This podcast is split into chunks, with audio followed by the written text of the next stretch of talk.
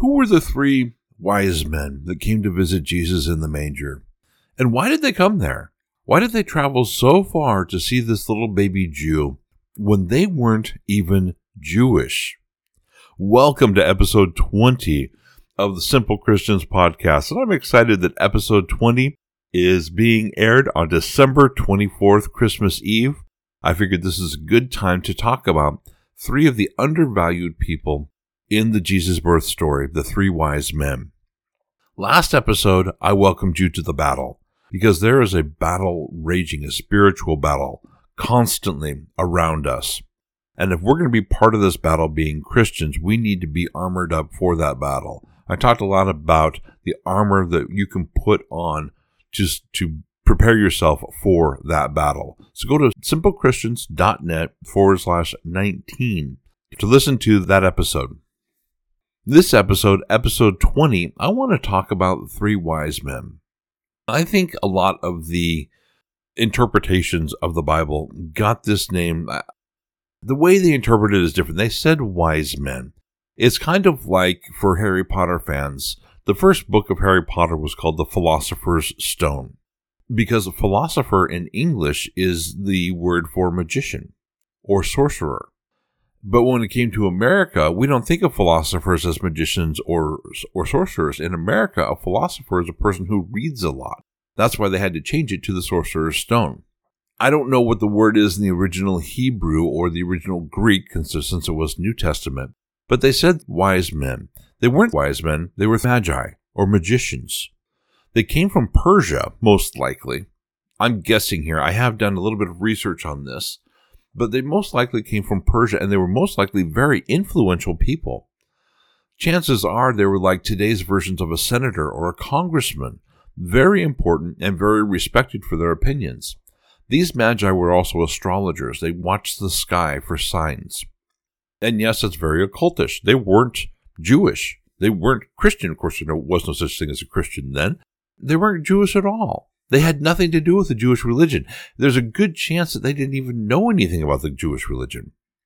But for some reason, God told these wise men to go and see the baby Jesus.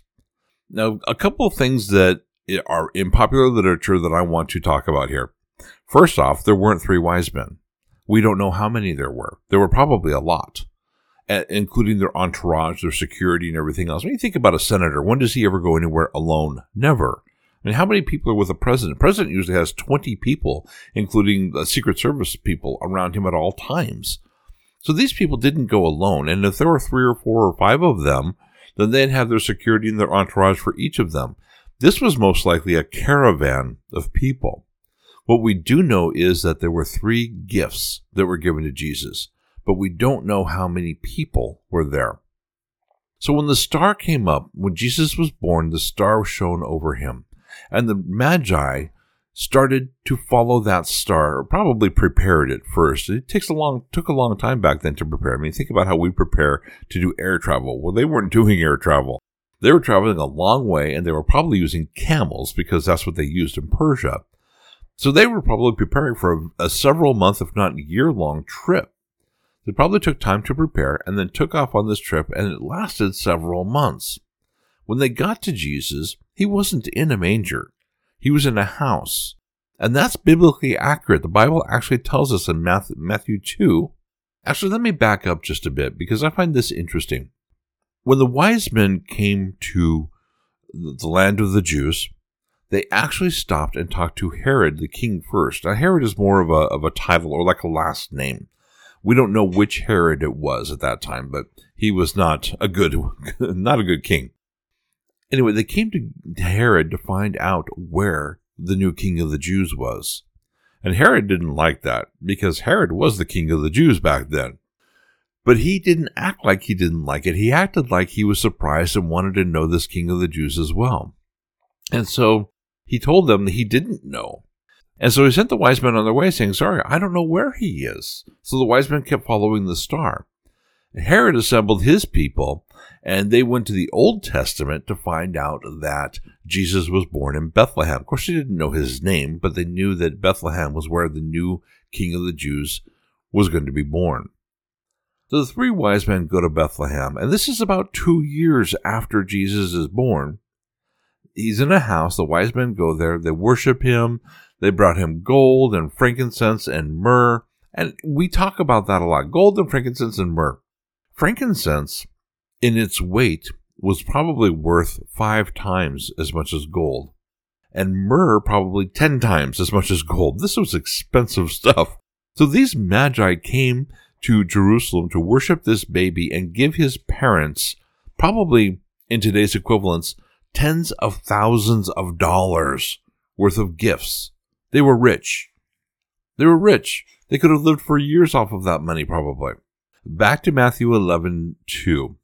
They saw the star again, and I'm going to start with verse 10. So, so Matthew 2 10. When they saw the star, they rejoiced exceedingly with great joy. And going into the house, they saw the child with Mary his mother, and they fell down and worshipped him. Then opening their treasures, they offered him gifts of gold, frankincense, and myrrh. And being warned in a dream not to return to Herod, they departed to their own country by another way. So these magi came, they found him in a house. We're figuring Jesus is about two years old at this point. So those cute little things that you see with the manger, and the sheep and the three wise men giving him gifts, that's all cute, but it's not real. It's not biblically accurate. What is biblically accurate is that it was later and he was in a house. So who were these three magi really? Well, chances are they were Zoroastrians or Zoroastrians. What is a Zoroastrian? The religion of Zoroastrianism formed at about 600 BC, so it was, it was a pretty old religion by that time. It had been around for 600 years.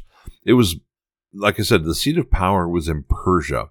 These people, they actually did a lot of things close to Judaism. They believed in, in doing good things, giving good gifts, and being of service, which is which I think is part of the reason why they came to give these gifts to Jesus and uh, to Mary and Joseph, really, but to give the gifts to them.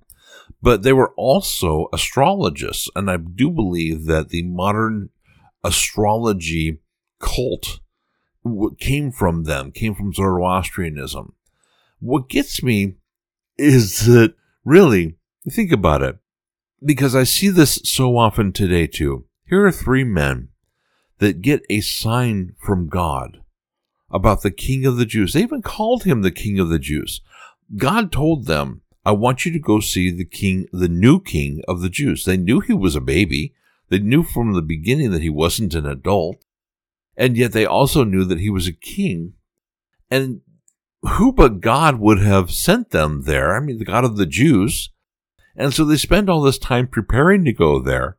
And they go there and they see the King of the Jews. They see Jesus in person. They give him the gifts.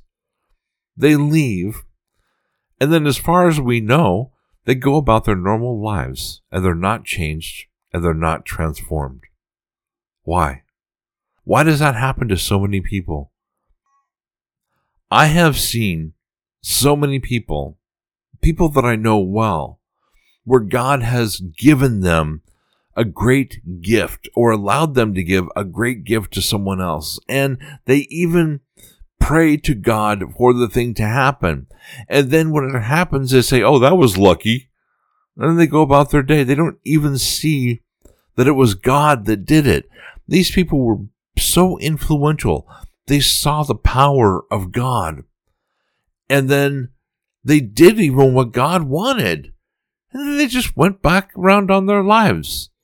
I don't understand things like that. I guess I shouldn't see that. There was a large time of my life when I wasn't a Christian, and I do, looking back on it, see where God intervened more than once, and I didn't recognize it. So I guess I do see it in a way. But it is still sad. And so today, I urge you, maybe you're listening to this and you're not really a Christian, or you're maybe a brand new Christian and you're, and you're questioning things. Commit it. Commit to being a follower of Jesus Christ. Yeah, the road's tough. It's not easy. And like I said last episode, yeah, you're going to join a battle. You're not in the battle now because the, the battle is kind of one sided. It's only the devil attacking God's will not that he really could attack God's will, but he tries very hard to do that. But God's not attacking back. He doesn't need to. He's God. So we've got, so there's only one side of the battle. If you're not on God's side, then the devil has no reason to attack you. But when you become a Christian, yeah, you do come under attack. You come under spiritual attack, and it's tough sometimes, but oh, it's so worth it. So think of yourself as being one of those wise men. And next time, or think of the last time that God intervened in your life, something that happened to you that was a great thing needed right at the time when you needed it the most, and there's no explanation for it. Well, yeah, there is an explanation for it. It's called God. Go to a local church, get baptized, start serving there. This is Christmas time, and we mistake Christmas time so much for the giving of gifts to our family or spending too much money on gifts, really. Christmas time is a time of giving, but it's not about giving gifts. It's about giving of ourselves and showing people what Christ did for us. Really. That's really what it's all about. It's just to show people, give people a, a shadow of an image of what Christ has done in our lives. It really has nothing to do with gifts. Giving time, helping other people, even going to church yourself and just committing to Christ can be huge. So I urge you, if you have anything inside of you at all that is leading you to do that, do it now. Because you know that the longer you wait, the less likely you're going to do it. So don't wait any longer. Tomorrow is Christmas Day. It's perfect. If the church isn't open on Christmas Day, the church that I go to is actually closed for the rest of the year. Go to another church or talk to a believer. Talk to someone you know that it's a believer. If nothing else, go to simplechristians.net and contact me. I'd be happy to exchange messages with you and maybe lead you to people in your local area where you can get more help. Thank you so much for listening to this episode of Simple Christians. Do me a favor right now.